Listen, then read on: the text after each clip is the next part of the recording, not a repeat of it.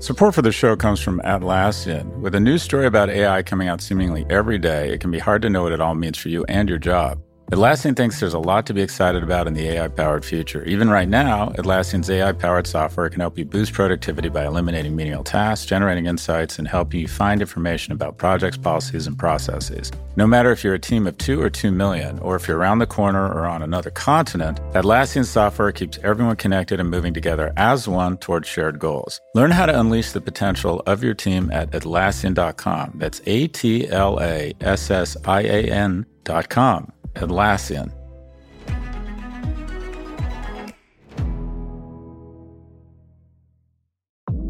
Support for Pivot comes from Pendo. Pendo improves the apps your customers and employees rely on. Whether you're building applications for customers or managing applications for employees, Pendo can help deliver better experiences for your users so they can get more value from your software. Visit pendo.io slash pivot to learn more about how your team can use Pendo to start building better digital experiences. There you can also check out Pendo's lineup of free certification courses, 12 hours of in-depth training for your product management teams on topics from AI to product analytics to product led growth. That's pendo.io slash pivot to learn more.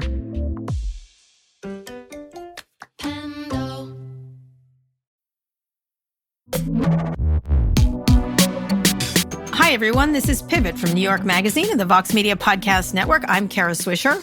And I'm Scott Galloway. What is up with the news this weekend, Scott? A lot I go going away on, Kara. pick up my son at college and bring him A going home on. from A lot going NYU. And like drama all over the place. Mergers, drama, Bill Gates, everything. Like all over the place. Elon Musk hating on Bitcoin, etc. Yeah. All right. Let's start with Bill Gates. We have to talk about this. The New York Times published an article making allegations that the Microsoft founder made many unwanted advances on employees over the years. Uh, the Wall Mhm. Street Journal reported that Bill Gates' 2020 uh, resignation from Microsoft's board of directors came after the board hired a law firm to investigate a romantic relationship, an inappropriate one he had with a Microsoft employee. Mhm. Uh, another, I guess it was Daily Beast, said he hung out with Je- Jeffrey Epstein and got marriage advice from him, which I'm not sure about that one, but he did hang out with him more than he said, Huh. and it was an issue of Huh. contention. And then Bill Gates' money manager was involved in a sexual harassment issue with a person at a bike store. They, I don't even understand it. Um, but Melinda was not happy about how that was handled, plus the Epstein thing, which led to the divorce, which is where we are, which is where she would be one of the richest women in the world. Um, Anyway, so what up? What up, Scott? I think you were surprised. Um, yeah, I actually I was really shocked by it to be honest. Uh, you know what, Kara? I, I I only know what's in the news, Yeah. and you know you know these people, uh, you know, on a personal level. I, Yeah. I, I I'd just be curious. You just you you just have more authority Yeah, to, to I- speak to this issue than I do. I don't know them. You know, there were rumors that they had an unhappy marriage, but like, there's lots of rumors about people, right? I don't. Right. I, it's not what I cover. So, and you know, he had a pretty. uh, I mean, everyone sort of knew Microsoft, and it's been chronicled, and there were several real problem situ- people there. Um, that they had a lot of partying in the early days, and you know, there was a whole report about strippers in the early days. He was a single guy. I, I don't know what to say, but they had a wild. They had some wild times there early Mhm. on.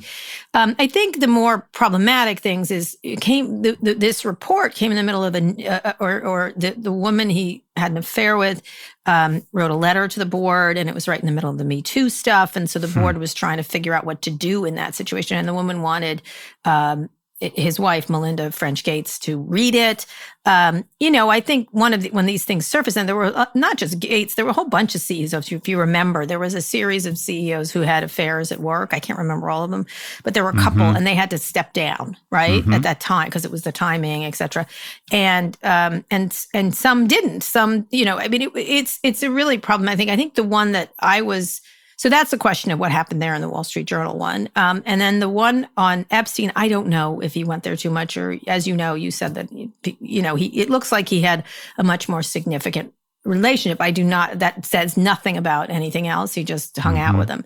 Um, uh, uh, and then the Times one was essentially someone awkwardly uh, making a series of date requests at work, Mhm. uh, and not one. Like he met his wife at work, so that's fine. I mean, that happens all the time too. And he Mhm. married her, and um, lots of people meet at work and go out, and that's you know sometimes problematic, sometimes not. But in this case, it looks like he made a bunch of them, like a lot more Mhm. sort of saw work as a dating pool, I guess, in some fashion. So I think it was the number of them. And so, you know, I don't know. I don't, I think this is not um, good.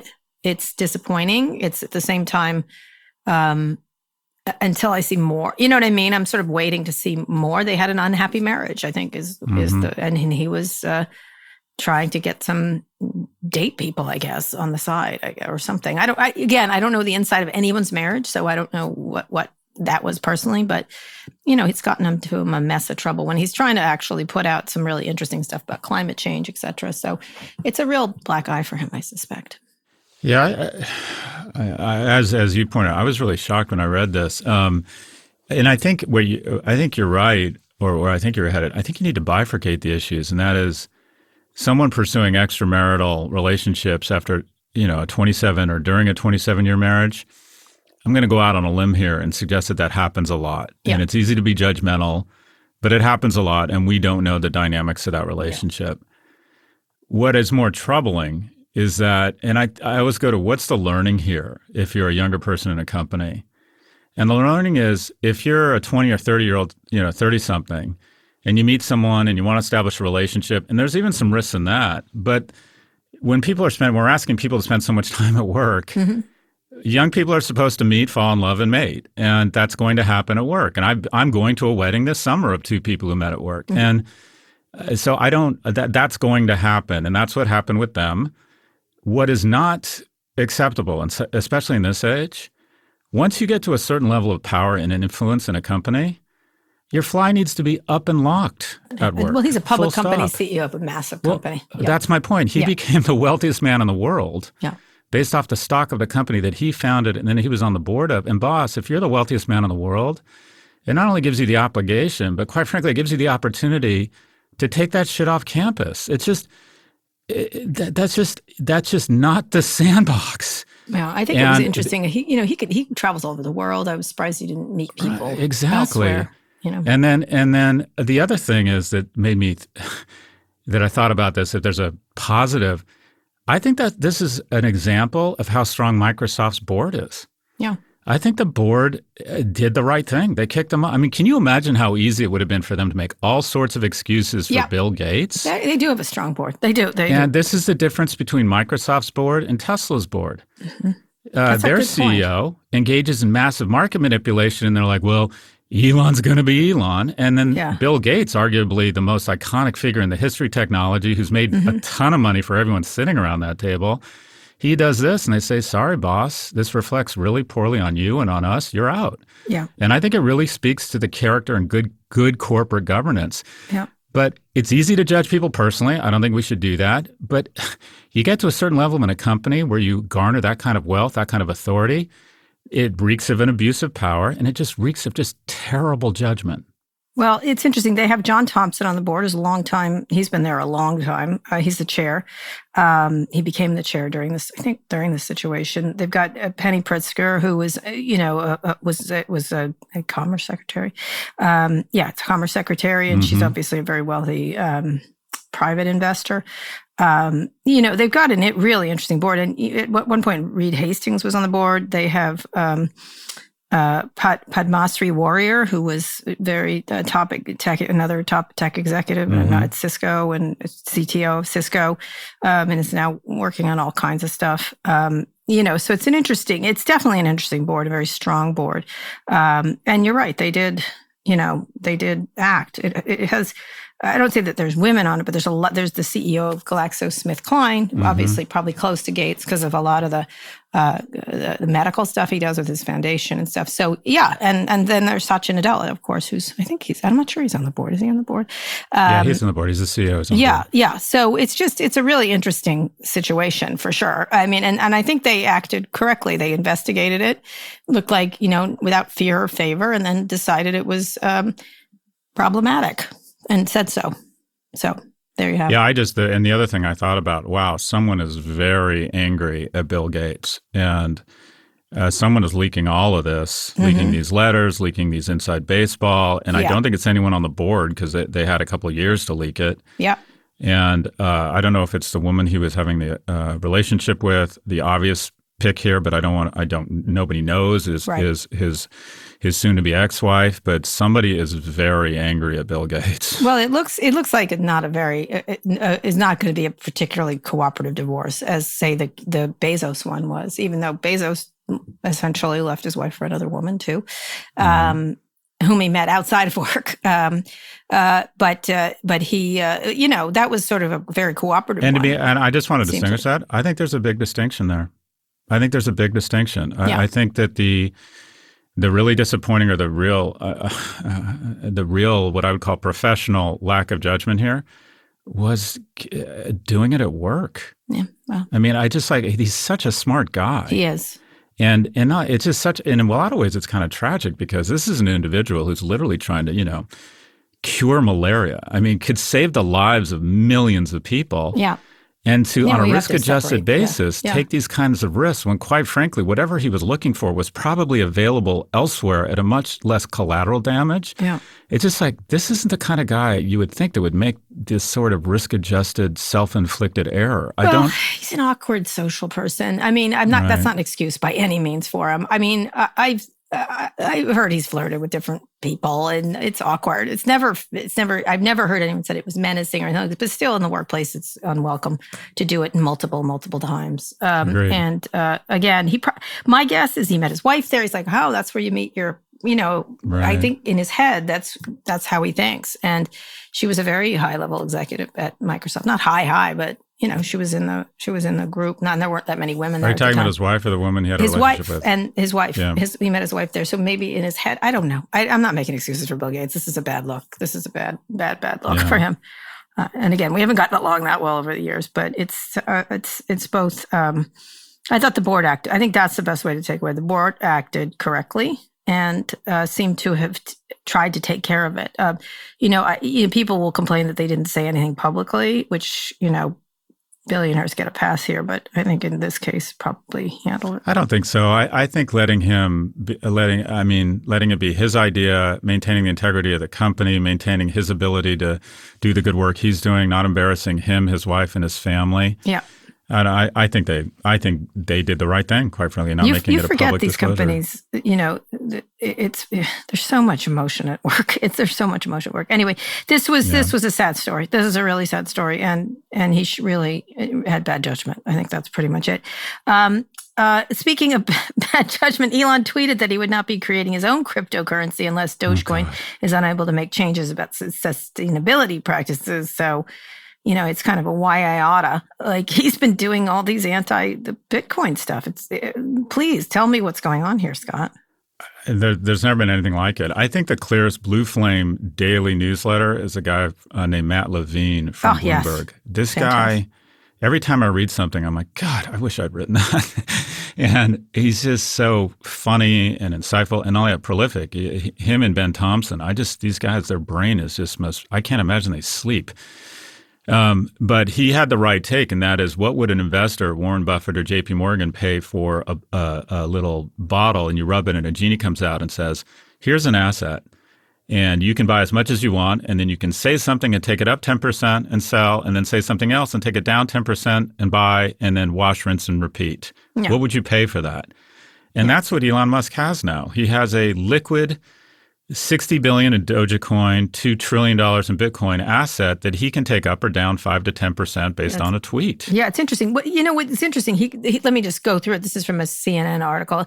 So a user named Crypto Whale, that guy, uh, Mhm. tweeted, uh, "Bitcoiners are going to slap themselves next quarter when they find out Tesla dumped the rest of their Bitcoin holdings.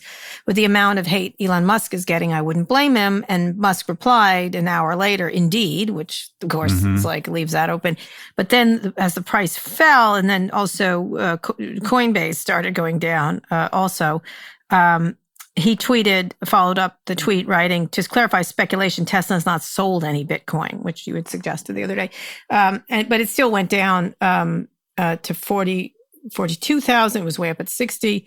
Um, and so he really is causing uh, all kinds of gyrations here, um, which in an area that's not regulated, of course, at the same time. So, but he is a public company CEO with ownership of some of this stuff. So it really starts to get uh, problematic here. I'd love to know the behind the scenes here. Why did he start doing it? And then he did his Twitter poll, a Tesla to accept Dogecoin, uh, which he uh, which he did too. So He's I don't I don't get it. He's launching a coin. He put out a tweet the other day saying we wouldn't do it unless Dogecoin didn't improve, which I yeah. read as coming soon to a theater yeah. near you, the Tesla coin. Yeah. yeah. And I just uh, the guy has so much. I mean, he's clearly a genius, right? He mm-hmm. clearly might. Uh, he already has probably put a dent or created momentum yeah. around the electrification of uh, internal combustion engines. He could put a put a man or woman or uh, just people on Mars, which is very exciting. And this, at a minimum, is just a weird distraction. And I, you know what a board member is supposed to do? A board member, every once in a while, is supposed to call the CEO and say, "What the actual well, fuck?" maybe something happened here because he he sort of what he was into Dogecoin, then he wasn't. I want to know what happened. I want a great reporter like Matt or someone else to come tell me what happened there. Yeah. Tell, tell me what happened. Who has really good sources? That board really doesn't like to they, they, they have a let Elon board. be Elon kind of attitude. It's Just, not a board. I agree, but really I'm telling you, I've spoken to a bunch of them and they're like, let Elon be. I'm like, all right, okay. Well, that's, that's, um, anyway, we have to get on to the big story. Speaking of let AT&T be AT&T, it's mm-hmm. spinning off Time Warner and merging it with Discovery Plus in a new mm-hmm. standalone company. The abrupt move will combine the reality TV streaming power Discovery, which includes networks like the Food Network, HGTV, with Time Warner's HBO Max, Warner Brothers Studios, and CNN, in effort to compete with heavy hitters like Netflix and Disney. Discovery CEO David Zaslav will run the mm-hmm. combined business, which is interesting. It also uh, an effort for AT&T uh, will unwind its 2016 deal with Time Warner, the 85 $5 billion deal included the phone company's debt. The deal took several years to gain approval. It battled the Trump administration, if you recall that. The announcement mm-hmm. after all that said this week it would receive 43 billion in combination of cash, debts, and securities. Um, and and the company will still uh, start with 55 billion dollars in debt. I just don't. What a you know what it says. John Stankey is a shitty strategist, media strategist for this company, and I, I, you know I don't know what to say, especially you know, I like David Zaslav, but again, he's an old media type personality. Um, what do you think, Scott? You must have a lot to say here. Yeah. So, look, the most expensive trip ever taken mm-hmm. was Verizon and AT and T's trip from New Jersey and Dallas to Los Angeles. Yeah, to go to the Oscars. Yeah, they they uh, uh, Verizon leaves five billion dollars uh, less rich. They went, they bought Yahoo AOL. Tim Armstrong sold it for ten billion. Mm-hmm. It's worth five billion just a couple years later. Yeah, which you think is uh, worth more. But go ahead. Yep. Uh, fourth most traffic in our society. Anyways, yeah. um, and then AT and T. It, wasn't eighty five with the debt. It was more like one hundred ten or one hundred twenty. It makes Jeff Bewkes look like a genius. He sold at the top.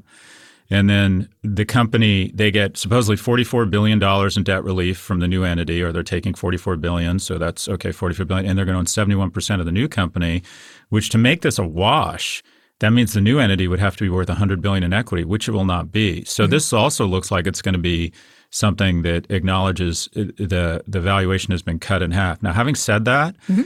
a step back when you're on the wrong path is a step in the right direction. Yes, you, and to Stankey's credit, he said this isn't working and how do we how do we have some sort of peace with honor here and make this mistake or the exit wounds as least damaging as possible putting it into a spin an independent unit with and then to bulk up with discovery is the right move because mm-hmm. it creates arguably the third or fourth player the consolidation is happening yep.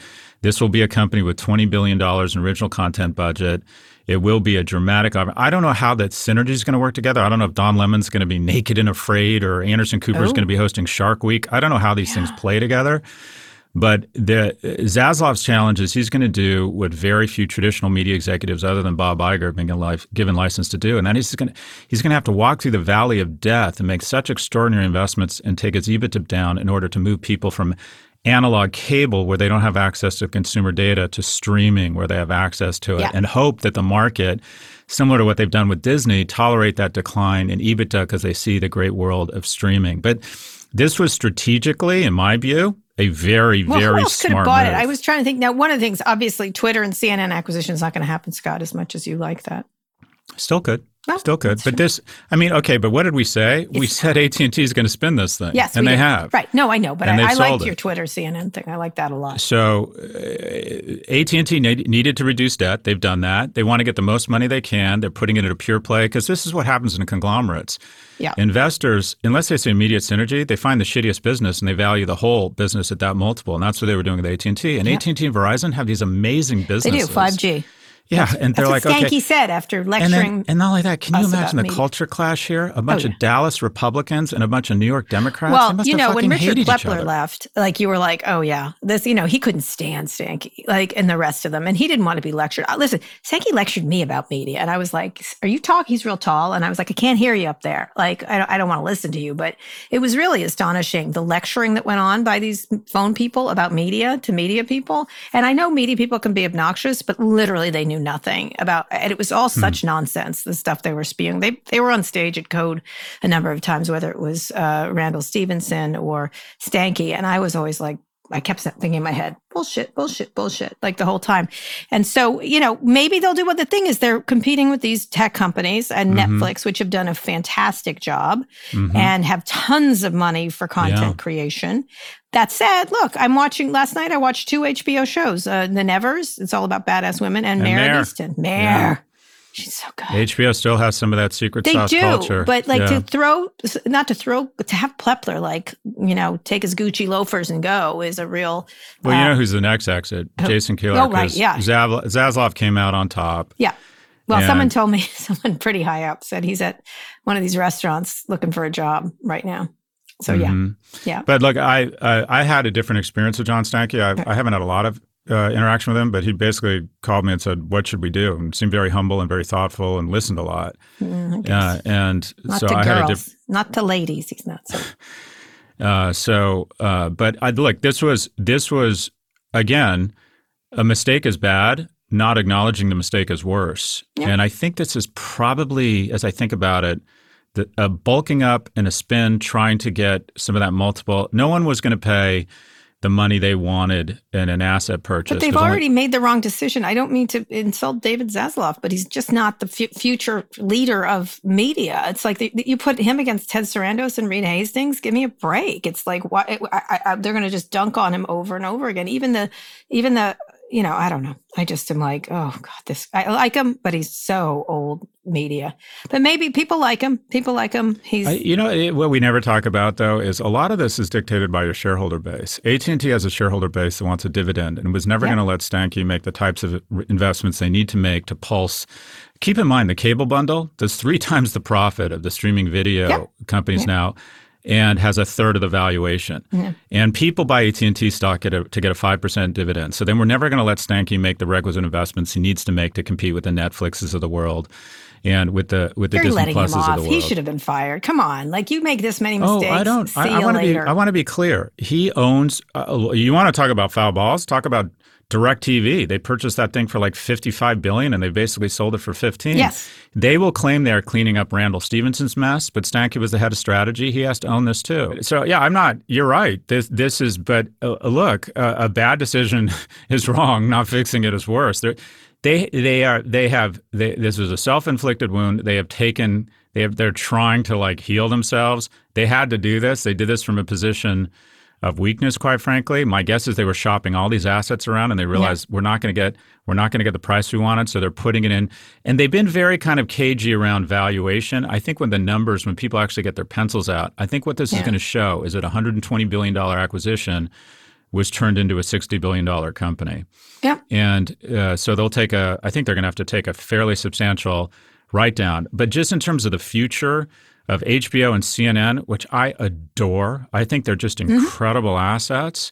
I think this gives them a chance at getting the pure play. And Zaslav, I don't know him at The all. people in Hollywood love him. He's not Jason Kilar who pissed everyone off, telling them the Right. truth. Jason Right. was just telling them the truth and just Right. did it in a way they didn't they didn't like to be petted. But you know, it'll be interesting to see if Jeff Zucker stays now. That's an interesting. I think he will. I think Yeah. I read he's Zaslav's friend. So, yeah, oh, I bet. Oh, I bet they hang out and do cigars and brandy all the time. That, that- I could see that. Well, that's what all white guys do. Kara, Well, you know. honestly. we, that's all we do is, I is just it's like John smoke gets to be. CEO. Like Yeah. everyone moves up into the left. That's all we do. We take our prostate losing all this medication and and we watch football. Like honestly, like losing all this money, he gets to be the CEO and then goes 5G. Like I don't know. Fuck you. You don't know. I mean, who knows? Well, anyways, I uh, I want him to come. You know what? I'm, we're having code, and you and I are going to grill him if he comes. He has no, I, he has no guts to come. Look, John here's Stankey, you have guts to take care he's of an Sure. Remember, I was the UCLA. short girl biting your knee at the last event. What about girls biting my knees? No, what are you at, talking when about? When we were at an event, literally he ignored Is this me. a Bill Gates party? No. What are we talking about? we were at some event, the Vanity Fair event or whatever, and Stankey and the Randall, they're so friggin' tall. They're ridiculously, insanely tall. And yeah. like I was talking to them, and they like treated me like I was like it was. I, it never really happens to me that much, but these two were like lecturing me on media, and I literally was like. I gotta get out of here. Like, I what? Who's this annoying girl? I could just see it. Like, it doesn't usually come out quite so clearly, but I gotta tell you, John, come to code, and me and Scott will give have a few questions for you. Questions. I want to go to the Vanity Fair party with you. It's just so we look like oh, Ichabod Crane dropping his daughter off at kindergarten. Let's go. Let's go and bother celebrities. we we would be good at that. Mm-hmm. Anyway, mm-hmm. John, you're not a nonsensical, ridiculous money loser. Come and come to go to talk. Well, that's an invitation you can't turn down. You know down. what? He should. Yeah, I'm gonna have Hans Vestberg if he doesn't. That's what I'm gonna do. I'm gonna just Hans play Vestberg. Is that Verizon? Verizon. He took right. over after the last disaster. He, he's cleaning up that one. Anyway. Yeah. Anyways, I'm excited to see what Zaslav does. He's got look, he's got three or six months. He throws a good dinner party, I'll tell you that. To go gangster and really pulse the streaming and take and try and take the bottom line is he needs to keep he needs to to milk the shit out of the ad business yeah. and make huge uncomfortable investments yeah. to get a direct relationship with consumers vis-a-vis streaming and say to the market we are the number two, maybe even the number one yeah, if yeah. he really wants to enter consensual lick, hallucination. Lick talent up and down. Good for talent. They'll get all kinds of money in this deals. But many years ago, you know, Discovery, you may not know this, started in the Washington area. Um, and That's actually, right. I've been there, yeah. Yeah, and I, I did a profile when they were starting, and they were trying desperately to get on cable stations. Essentially, it was Mm-hmm. a guy named John Hendricks who founded the company, and I did a little profile. Went and visited him up in I don't know, it was Bethesda or Rockville or something like that. Mm-hmm. I think it was Bethesda, and I wrote the single best lead I've ever written in my whole life for the Washington Post. That's and a high bar. You've written I'm a lot telling of you, genius this was my stuff. lead. This Okay, was my ahead. It was a quote from John Hendricks. It was Sharks and Nazis, Nazis and sharks. Thank God for Nazis and sharks. And it was because that's what made Discovery. They did endless Nazi Nazi history shows. Essentially, you know, Yeah, the I've Third watched Reich. all of them. What? I Yeah, watched all of them. The They're all on Discovery, Channel. and then Shark Yeah. Week, and he, he- that was the best quote I've That's ever gotten. chocolate and peanut butter. I'm just Two telling great you, tastes that Nazis go great sharks, sharks together. and Nazis. Thank God for Nazis and sharks. I, you know what? Disco- I think Discovery has one of the best brands in media. I just They do, and uh, they had. They remember the Learning fantastic Channel, the Learning Channel, Yeah, I TLC. think they do. I think they It'll be remember the Discovery I like the idea of Naked and Afraid with Anderson Cooper. Or no, you said Don Lemon, right? Yes, Would you ever go on Naked and Afraid? I interviewed someone who was on Naked and Afraid. I would not, Kara. You I would would not? I can honestly say I would not. You know what we should go on? not Return to. Amish. They have a show called Return to Amish. You and I could go back to the Amish. you are all you would over the look place. good. You would look good in an Amish hat. Yeah. You could Yeah. you could pull that off. I don't I think I appreciate would so much. It's a little hand, handmaid's tale for me. Anyway, uh, we'll go take a quick break. We'll be back to talk about Twitter's new subscription service. Scott, right again, and friend of Pivot, GLAAD President Sarah Kate Ellis. Vox Creative. This is advertiser content from Atlassian. One of our customers who produces pizza at a very large scale all across the world. Believe it or not, they use AI to review the quality of the pizzas that are created. That goes through a workflow that scans the images of the pizzas and makes sure they visually look like what they should. So it's pretty cool. That's Sharif Mansour, Atlassian's head of AI. Sharif thinks there's a lot for companies to be excited about on the AI generated horizon, spanning everything from making pizza to producing podcasts like the one you're listening to now. There'll be far more jobs created on the other side of this revolution. Instead of a world of less, Sharif envisions an AI powered world of more. In everyone's day job, they're moving from doing the thing to often being an architect of the thing. It unleashes the potential of every human. And I think we can go from a world where few people have access to a high level of intelligence to a lot more people having access to this information. AI is really giving everyone on the planet more resources to do great things. And I'm very optimistic about that opportunity that lies ahead. Transform teamwork with the power of AI human collaboration. Start using Atlassian Intelligence for your Atlassian products like Jira and Confluence now. Learn more at Atlassian.com. That's A T L A S S I A N dot com. Support for this podcast comes from Constant Contact. If you're a business owner, you already know that it's really, really hard to cut through the noise of everyday life. If you want to connect with your customers, you need to break through the noise. You need Constant Contact. Constant Contact is a marketing platform that makes it easy to reach new audiences, grow your customer list, and connect over email, text, social media, and more. Whether you're a marketing guru or just learning the ropes, Constant Contact offers writing assistance tools and automation features that make it simple to say the right thing at the right time. So get going and start growing your business today with a free trial at constantcontact.com. Just go to constantcontact.com right now. Constant Contact, helping the small stand tall. ConstantContact.com.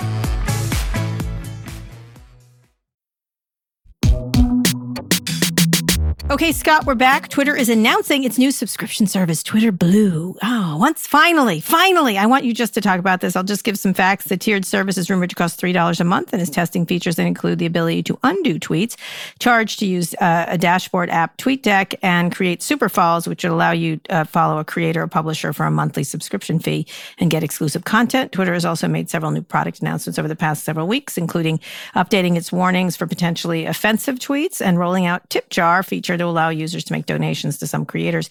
It's not clear yet when this new subscription would launch. They're they're taking their sweet time and who will be available. But Scott, all yours. Huh, Twitter and subscription. well, really? Who would have thunk that? Oh my gosh. I mean, just literally, I know, as, years, years. as Snap has become the product development department for Facebook, Yeah. who is the strategy department for Twitter? Scott the Galloway. Vox Media Podcast Network. Scott as, Galloway. as the beard in his nose ring are having the sweat of some monk rubbed on the small of his back by Sean Penn as they talk about whether Uranus should be upgraded to a planet back from an asteroid. The dog is telling those shitheads Yeah. what the fuck to do here. Yeah. Now, Yeah. uh, look, uh, uh, have you, uh, did you, by the way, I'm not a product Is it close guy. to what you want? What do you? What no, do you, I want it. It doesn't make, I don't, I, okay, now you deflated me. Now you okay, deflated sorry. I just want to know what you think of the service they're talking about. It seems I confusing.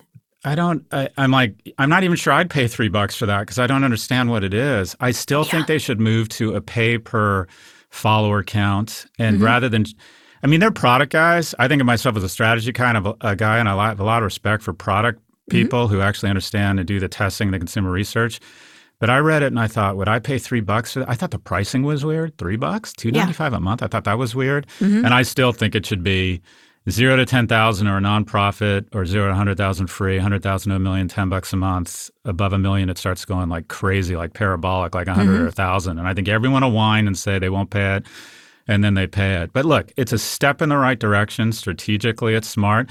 But mm-hmm. I am sick. I, I have been so fooled by these people. They this is about the eighth time they've launched a subscription Yeah. effort, and then it kind of tomorrow never ends up being today. So So uh, we'll look, see. Look, We'll Twitter see. stock was forty one dollars and sixty five cents in two thousand thirteen, and now it's fifty one eighty three. It's not really. You think? What? You think? Do you think? Do you think It Twitter was high there shareholders? for a while in February. It was up to seventy two, and that was its highest. Do you think Twitter think. shareholders want to go on a silent retreat with Jack Dorsey and just stare at him? Just Well, like at least it's not seventeen dollars. Remember, it was down at seventeen dollars or whatever. every one of their peers is up between three and eight x. Yeah. Twitter's been an enormous disappointment. It's as if they had a part-time CEO, Kara. It's as if they had a part-time CEO. And by the way, by the way, have you seen the product innovation at Square? Yeah. Oh my lot. God. Let's look at Square's stock. There's yeah. there's one family and all the kids uh, are wearing like beautiful cool clothes and in a gorgeous house and mom is happy and the dogs are well fed. And then there's another house in a fucking double wide talking Yeah. about subscription. Yeah. And it's like It's been down. Square stock has been down just just the past month. What? Just It's up. So it's only up 1,100% in the last so 24 months. was months? up at 245. Now it's at 197. But the max, it's been up from almost nothing 11 12 dollars to now it's at uh, yeah, so it's up 20 it's up 20 fold. It's up 20 fold and Twitter is Yeah, down. yeah. Well, it's, anyway, it's look. close uh, to its original public offering. Yeah. oh god. I'm just Is I, you I can't handle this. I need to go smoke a cigar and have bourbon as a white that guy. got you. You know By the way, by the way. Kara, What? I'm at an age where I don't need alcohol to have a good time. I need something much fucking stronger. I either need meth or something named after a woman like Molly. I need. Yeah. I am so ready for for more strong. By Okay, the way, so oh wait, I forgot. I was Twitter's on up Anderson ten Cooper dollars over the course of its history. Google's gone from fifty-eight dollars in two thousand four to two thousand two hundred and seventy-one. That would have been a good stock to have. Even Pinterest. Oh, Even let's look at talking about soapstone kitchen counters and your favorite wedding, which you can't have because of. COVID, is like tripled in the last. Yeah, let me look at Pinterest. and then there's stock. Twitter. And then there's Silent Retreat. Yeah, tw- let's see. And then there's- twenty-nine to fifty-six. Not great. Okay, oh but God. okay. Okay. Namaste, you fucking idiot. Get on it. So what do you want them to do? Let me just. What do I let me- do? yeah, what I want. Well, what that's you, pretty easy. okay. Get a full time Oh, CEO besides that, and and go get a full time CEO and buy with your still your stock a cheap media asset. Start developing vertical content Mm-hmm. and base subscription on the actual value you're adding to someone based on follower account. Take Yeah. two, three, ten percent. Of your revenue be recurring as long as it's going faster than the core business. The stock's at It triple seems digits. like a brand that and then I sell my shares and stop talking about you. So you I still just own your so shares, sick right? Yeah. of talking about the uh, fucking Twitter. Anyway, Yeah. do you like the name? I like the name. Twitter Blue. Twitter Blue. Twitter Blue. That is nice. That good for That them. is a nice name. good branding. Good branding. All And- right, and- and I'll- someday. let me say, I love the product. I'm addicted to Twitter. Yep. I'm They need to addicted do Twitter. more. We should run Twitter. We should run Twitter. What do Did you I think? tell you I was on Anderson Cooper last week? no, what happened? You know, he was just a Ando. little I'm bored. mad He at thought I'll Ando. call up my good friend and I'll bring him on. Yeah. What'd you and talk guess about? what? My, you know that that picture I took on my um, Mm-hmm. counter of my in, my salute to Miley Cyrus's wrecking ball. Yes, that was lovely. He put it on screen and then he put my great dane on screen and then he put so this is a message to all you kids out there be careful what you do on edibles it might end up on cnn it might end up on your cnn picture of Miley Cyrus posing. he's like he told me it made him uncomfortable I'm mad at Ando this week. I'm mad why are at you him. mad at him Because they be did a, at he did a Ando. 60 minutes show on facial recognition. And Yeah. it's literally the pioneering research has been done by women of color. And he managed to find a white guy with cool glasses and talk to him. I lit- I just had done a podcast on this, so I really was up on it. And I was like, there's this Yeah. one woman who's at MIT who did the pioneering work and he managed to get the white guy to talk about it. Just, I was like, and well he's talking well this week he's doing a great um a great sto- story on lgbtq rights and you know who he's interviewing you'll like this A white guy. Whoa. john Stankey that's good humor He's a tall drink see how i bring it all oh, together Oh God! All right, we're gonna get. See how I bring it all gay and together? lesbian, we're gonna go right You to paid our friend. two ninety five to Let's follow me bring on on, our friend of Pivot.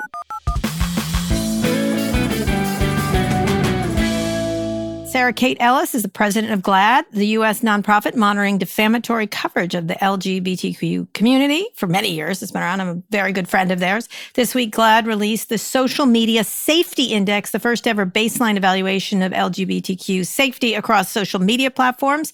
I've helped, I've given them some advice on it and what to do and how to create it. They have done this in the past around movies and television and all kinds of things. And that's the first time they're looking at social media, which is important because all kinds of anti gay hatred is all over it, including especially around trans people right now with all these lawsuits across the country. Um, so tell us more about the index. Uh, what does it measure and what's why is the metric important, Sarah Kate? Well, hi. Thanks Hi. so much for having me. I'm problem. grateful for being here. Um, so here's the deal. The reason why we did this is because um, research report after research report showcases that the most harassed and the most the group that has the most hate speech against it is the LGBTQ community. Mhm. Um, by far, the only second to that is Muslims at 46%. LGBTQ is at 64%. That's a report from the ADL. Pew Research shows that one out of eight LGBT, uh, one out of six LGBTQ people are harassed online daily. So uh, while we've been doing this and releasing this, we've asked, uh, people have asked us, oh, can you get us some examples Right. of people? And I say, ask any LGBTQ person and they will Right. tell you if they have a social media account. So it is um, an imperative for our community. as we know, government is dragging its feet. They're taking so long to regulate this industry. Right. And it's going to be very hard in that area to regulate, by the mm-hmm. way, from speech and speech. Yeah, well, I mean, you can really draw a direct line. Those bills that you were talking mm-hmm. to, there's a hundred, over a hundred anti-LGBTQ bills. You can find all that misinformation that builds up those bills on the social platform. Yeah. So, um, so what is the metric? Why? What is the metric you're, going to use? How you're going to grade them A's, B's, C's? Like you've done it before with movies. You call attention for years and years. You've all like pointed out various and also rewarded things that were good, done well in movies. Absolutely. There's a hammer and a carrot we mm-hmm. use. That's our approach. Um, I always say you can't move what you don't measure. Mm-hmm. And so we were going to give grades this year mm-hmm. and we decided to forego that because mm-hmm. they all failed. Um, and what we did instead was provide them with a roadmap to success mm-hmm. to get rid of a lot of this hate speech, mm-hmm. to get a, rid of a lot of this harassment and this misinformation. And we gave them the ways to do it. Um, we will be giving grades next year based on this roadmap that we've provided and how they've performed against it, but we will be holding them accountable all year long. Right. Um, as this goes day to day. So the way that we've put this report together, which is what I think you're asking me, mm-hmm. is that we did, first of all, we created an advisory committee mm-hmm. of some top minds at the intersection of LGBTQ advocacy and technology. Mm-hmm. And then what we did was a literature review, because quite frankly, there's so much out there, and you two know this better than mm-hmm. anyone. There's so much out there already. It's never been viewed through the LGBTQ lens. Mm-hmm. And so that's the lens that we put on it. Right. Um, and then what we did was we did a review of all these, we did the five major social media platforms. We reviewed their policies, their forward facing mm-hmm. policies. And then we mm-hmm. tested those policies um, to find out how they actually enforce them or if they actually enforce if them. They and they, did. All right. Yeah. And they All really didn't. Scott? Uh, Sarah Kay, nice to meet you. Um, I, I did something I almost never do for one of our interviews, and that is I prepared. Uh, oh, no. and a piece of data that actually, like, it really, like, kind of stilled me, for lack of a better term, is that – so, suicide is the second leading cause of death among young people, 10 to 24, and LGBTQ youth contemplate suicide at three times the rate of their heterosexual peers. There was a study by the American Pediatric Foundation that found that 51% of transgender male teens reported attempting suicide, 30% of transgender female teens. You know, it feels to me like if there was a place that almost everyone on the political spectrum would agree is a worthwhile effort is trying to change those numbers. What what can we do? Like what it, this to me seems like a this to me really seems like a legitimate crisis that warrants a pretty serious uh, action plan.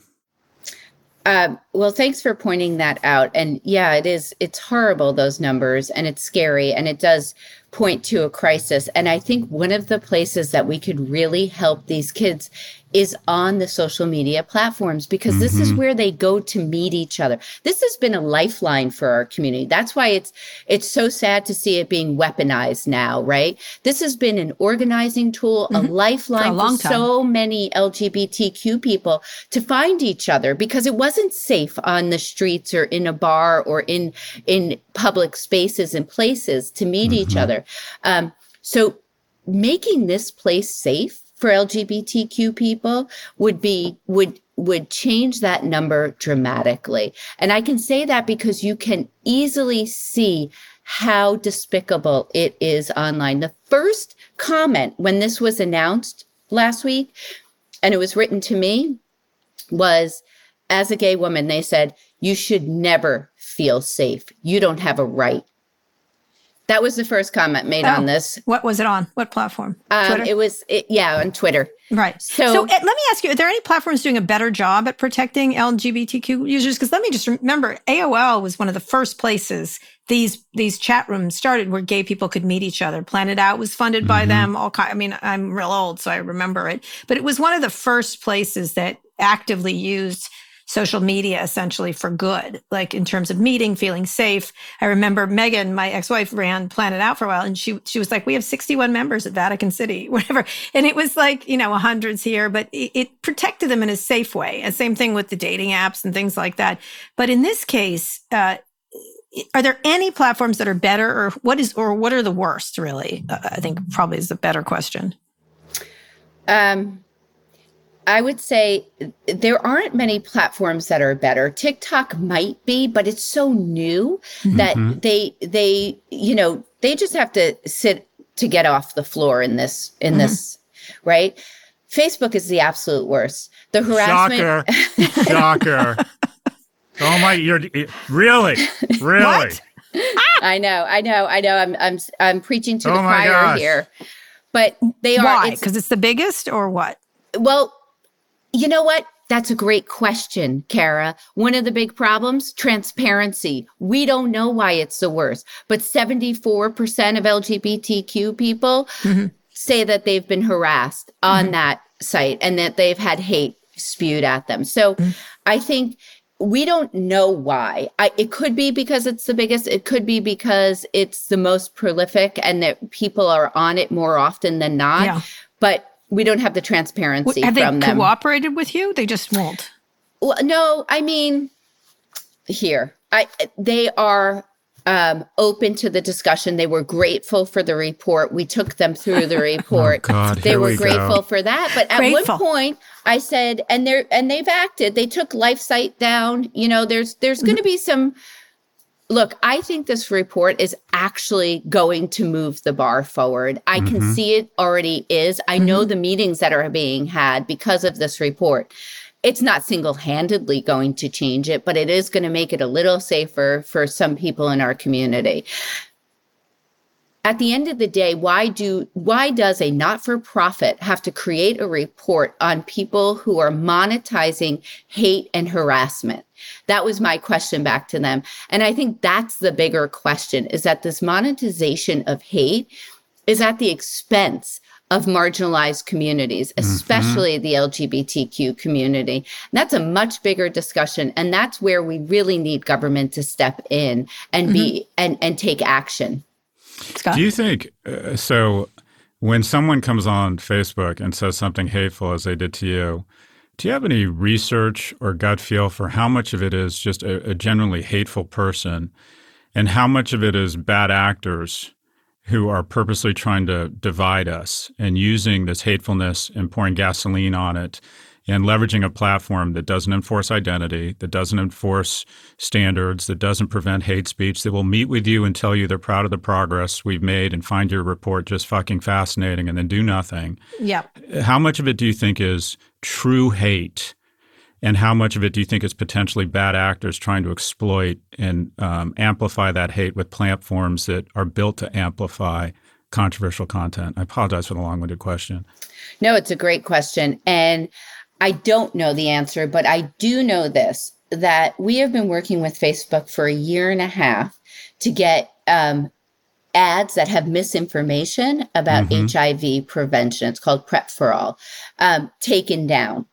We met with them um, not too long ago, a year and a half later, and they finally have found a way to stop this um, a little bit, not fully. There's not a full, um, you know, response to it, but a year and a half later, there are 16 bad actors that are sending out these ads that mm-hmm. are literally scaring, especially gay men, not to using a preventative health um, pharmaceutical so ads product. that discourage people from yeah. taking telling uh, you that prophylactic these, against HIV.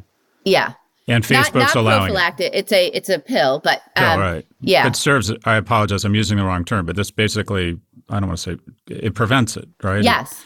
Yeah. And and Facebook much. has decided to cash the checks of people who are dampening the uptake of this, yes. resulting in more people getting HIV. Is that right? Facebook that in action right. equals more HIV. Do I have that algorithm correct? You do. It is. It it it actually is, and we have scenarios we have the the data around that we have people who have gone to their doctors and refused the help because they said they saw these ads. You know what's interesting too is I remember at YouTube. You haven't mentioned Google and YouTube because YouTube is a real center to one of. I was talking with the the CEO Susan Wojcicki, and she said one of the things is they took down someone for a lot of anti-gay stuff, like really hate, hate speech, essentially.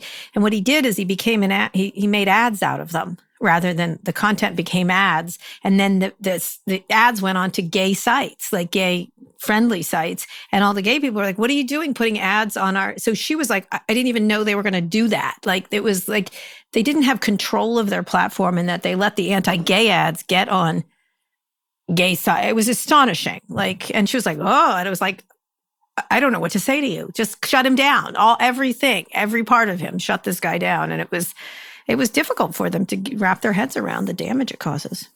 Well, one of the th- so one of the companion pieces to this report is an index that we're um, launching that is mm-hmm. going to be very much like the ADL symbols of hate index mm-hmm. so that people have a place to report those things. Um, there's no place really to go except to outer space to report those things. But now you can come to glaad.org and you can report it. We will record it. We're not going to be able to handle it all because I imagine the influx is going to be overwhelming, mm-hmm. but we're going to prioritize them. And as, and they'll be prioritized probably mostly on how viral they're going, right? Mm-hmm. So that how, how big of a damage can they do? Sure, What's the, sure and then we're going to be fighting back on them. On and what do you need basis. from my last question is what do you need from a regulatory point of view? And then Scott might have a final question. But what do you need, like a reform of Section 230, liability? What do you think will work? Because you've just sort of entered this like thing that we've been talking about, white supremacy, whether it's this and that. Um, what do you imagine would work for? Because you're all sort of, if, whether it's anti-Semitism or racism or whatever, it's all the same kind of use of these tools to create problems for marginalized communities. So, what do you need from a regulatory point of view? Um, I don't know the particulars of what I need just yet. I do know that we need help and we need them to step in. I think just like they stepped in on the auto industry or tobacco, this is a runaway car and we need somebody to throw up some stop signs and talk about you know how to make better breaks. Um, and then i think also what we want to do is i want people to know about this report because i think it's really important obviously. And i want i also think that we need people to report this and to stand up for this and to support each other um, on this because it is it's unbelievable what's going out on, out there. And you know, you talk about YouTube. There's this there's this site called PragerU that literally target is the LGBTQ community. They create videos and pay for them to go viral so that they can paint a picture of who the LGBTQ community and they make money off of it. They're yep. making money off of it. Yeah. So we need them demonetized. Uh, you know, on the other side of this, too, what's really important to understand is that we're the most censored on these platforms, too. Mm-hmm. Right. so when people start to say, oh, you're trying to censor the internet, no, we're not trying to censor the internet. We're the most censored on the internet. If you mm-hmm. look at it, um, we get taken down the most by using the word bisexual or lesbian. Lesbian was, mm-hmm. was a word that was being shut down. Um, we get demonetized the most as as creators so there, we're really seeing it from both sides as mm-hmm. the lgbtq community scott last question uh, my, my question is really more personal. I'm just curious, who are your your heroes? Who do you think is is is fighting the good fight in your eyes? I think um, you know, I live in a community now where we're seeing it come into the schools. There is no mm-hmm. offline and online anymore. There's just life and they've mm-hmm. they've blended. And so we're seeing what's going on online come right into our middle schools, our elementary schools, our high schools. It's disheartening. I think that my heroes right now are those mothers fathers and parents who are standing up in the schools. It's it's pretty rough out there right now, especially mm-hmm. the trans stuff, especially with all these bills that are. oh my on. goodness! They're trying to demonize athletes. Mm-hmm. I mean, attack kids. I mean, that's and it's perfect, and it's showing actually. up in our schools. And yeah. I'm in a suburb outside New York City. I'm not, yeah. you know, and we're seeing it. Yeah, amazing. By the way, Kate's also a former uh, media executive, right? You were at time, was it Time? Yeah, that's the one thing I wanted to say. I was at Time in Condé Nast, yeah. but we you know, I've been in a lot of these meetings and so I understand journalism. I wasn't a journalist, I was on the business side. And every meeting I have at these social media platforms, I say, who worked in journalism here? Not one hand. No. They don't know how how it works. They don't understand how the world works in that and how we built a model back then that was fair and equitable and gave voice and platform to all, but didn't use it as a weapon. Yep. Indeed. Who, All right. uh, just real quick, who in con- who in who in the House of Representatives or in the U.S. Senate do you think has shown leadership and courage around these issues? You know, I think, um, of course, Elizabeth Warren has been at the forefront of this. Um, I think a lot of people are really starting to i think the past few years has been an education for these folks. I really think they were just opening their laptop for the first time quite honestly. And now they're starting to understand especially in the past year what we've seen happen and transpire um, and how much the offline world has impacted or the online world has impacted the offline world. So i think we're going to see more heroes coming. I'm hopeful for that. All right. Sarah Kate Ellis of GLAAD. I urge you, where can people get the report and look at it? Everyone gets F's. F's all around. Yeah. like my son's Huge room science for grade this year. But go ahead. F's all. no, it's I at think he- glaad.org glaad.org. Okay, so it's out and everyone can look at it. And we look forward to more in the future. Uh, this is a really important area and it applies across the spectrum, not just with uh, uh, LGBTQ uh, people. Just this is the same, it's the same song, just bad as ever. Anyway, we appreciate it. Thanks Thank for your good work, Sarah Kate. Thank you very much. All right, Scott, one more quick break. I'm thrilled that you, you brought research to the to bear here. We'll be back for mm-hmm. wins and fails.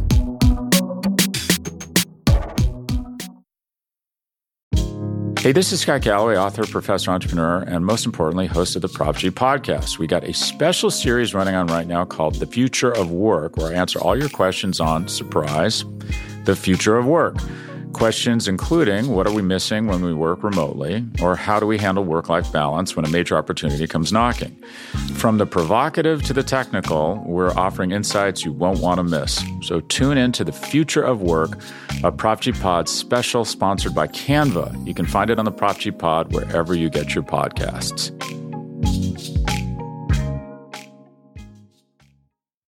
This episode is brought to you by Shopify.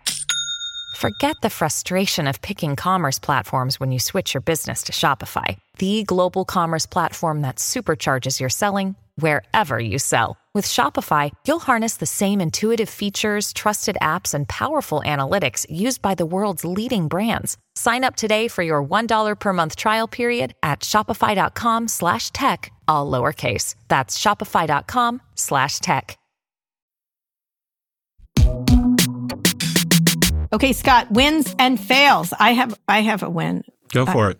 Go for it. Murder Dirter, Mare of Easttown. You- that was your that was your win two weeks ago. I don't care. This week was crazy. Was really I can't good. tell you what happened, but oh I my know, god, I, saw was like, It what? was shocking. This is you watching it now? By the way, that Are you scene. watching it now?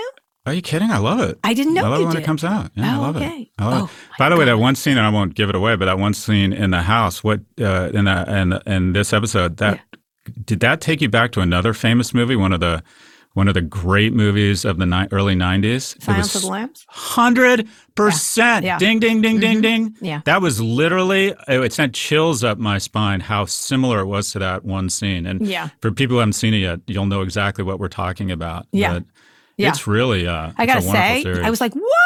I never go what when I'm watching. I did not expect that. And also uh-huh. the comedy scene, but we, we don't have to give anything away between her and Jean Smart. Come on, that's a spoiler. It's Yeah. not a spoiler. It's comedy and drama together. yeah. I have to say, love the Murder Dirter. Yeah, Everybody really must good. watch Murder Dirter. It's make John Stankey some money. I mean, maybe Well, okay. Thanks, John a- Stankey, there's for a, Murder there's Dirter. a, That's right. There's a pattern here. Next week, your win's going to be Mayor of Downton or whatever name. Anyways, all right, on to I, whatever don't it's have, I have lots of fails this week. You uh, uh, go ahead. Your mm, wins and fails, please. Uh, my win and fail is sort of the same thing, it's just different sides of the coin, and that is the CDC's uh, updated guidance around masking. And that is, Oh, I actually think the CDC does so many wonderful things, but one of the most important things they've done is issue communication guidelines. And Yeah. they are kind of speaking with some of the, one of the loudest voices in the world right now, trying to make sense of all of this very difficult situation. And they, they, they put out uh, guidance saying that if you're fully vaccinated in certain situations, you don't have to wear a mask. And I actually, they got immediately criticized. And I thought, well, actually, at some point, when you're telling your kids at the age of 25 they should never drink, they stop listening to you altogether. And I think that the, that their comments need to have veracity, and I think they also have to acknowledge how people are actually behaving and what's realistic. So I think the strategy was right here. Now the fail, the fail, is that they missed an opportunity to put some guidelines on it to say states where they have over 50% vaccinated or a lower than 1% infection rate, rate can go to the. They had mm-hmm. an opportunity to create goals, which would have been really meaningful in this fight. And two, whenever you're communicating something that's really important, yep. you want to pre bake it. In other words, mm-hmm. what I tell, what I coach CEOs is that if you have something really important you're talking to the board about, you don't want it to be a surprise. You mm-hmm. want to check in with everybody. And where they really, I think, failed here is they should have gotten all the governors online, which are to a certain extent, if you think about them being a manufacturer's brand, yeah, and there's the customer, the retailers, and then there's the end consumer, which are c- citizens. But the customers or their stakeholders are governors. They should have got all the governors on the phone a few days before and said, This is what we're thinking. What do you think? And even if the governors had disagreed, they would have felt like they were briefed. And all these governors that are responsible for implementing this and enforcing yeah. it felt blindsided. So right strategy, really ham-handed. I, I think everyone's execution. super confused. Everybody, yeah. like every in my family alone, we were having dinner in New York, and I was like, "Can we eat with inside?" We ate, end up eating outside, but because it, it, was a beautiful weekend. But um, I gotta say, we had an argument about it. like nobody knew what to do. like it was mm-hmm. like, you know, my one son who's very cautious was like, masks on and the mm-hmm. other was like whatever like mm-hmm. because the cdc says so everyone now goes cdc cdc which is interesting but you could almost apply to everything i agree mm-hmm. i think mm-hmm. it's really problematic uh, fail please was that a fail or a win no that's my my other i have two wins my other big win is us government um, cdc pfizer and walgreens i took my 13 year old son to get his first vaccine mm-hmm. and it was one of those moments oh, right, where i it's down yeah uh, one of those moments where i really felt very emotional i just thought i'm so fortunate to be in a society that mostly embraces science, and I'm appreciative to Pfizer. I'm appreciative to Walgreens, and my son brought it up to me and wanted to do it. Uh, but it just felt very good to have uh, you know my my son participating in this effort to to not be a fiber in this web of death snaring people. Uh, it was just a nice moment. So I'm, yeah. I'm very grateful. Hmm. Okay. Uh, I mean, I have a fail. I'm trying to think. I don't really have a fail this week. I think the vac- I think we're sending vaccines abroad, 20 million vaccines abroad, which I think is great. We could send a lot more if we have them. Mm-hmm. Um, I don't know how to feel about Parler being back on the App Store, but I think I probably think it's a good thing if they have new rules mm-hmm. on hate speech.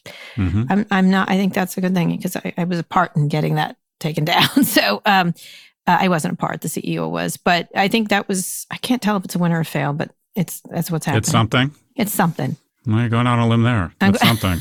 All right. That's something. All right. Matt Gaetz is going to be a fail. That's we're going to watch that one, but I don't care about him. He's such a loser.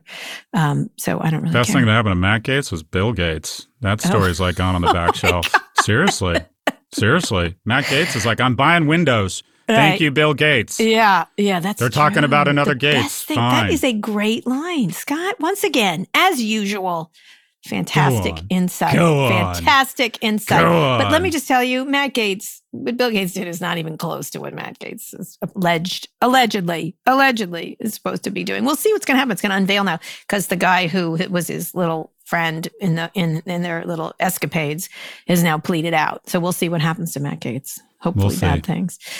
Anyway, uh, Scott, that's the show. We'll be back on Friday for more. This was a very educational show. Very mm-hmm. educational. Lots mm-hmm. going on. Go to nymag.com slash pivot to submit your question for the Pivot podcast. The link is also in our show notes. Please read us out. Today's show was produced by Rebecca Sananes. Ernie Indradat engineered this episode. Thanks also to Drew Burrows. Make sure you subscribe to the show on Apple Podcasts. Or if you're an Android user, check us out on Spotify or wherever you listen to podcasts. If you liked our show, please recommend it to a friend. Thanks for listening to Pivot. From New York Magazine and Vox Media, we'll be back later this week for another breakdown of all things tech and business. Thank you, U.S. government. Thank you, Pfizer. And thank you, Walgreens.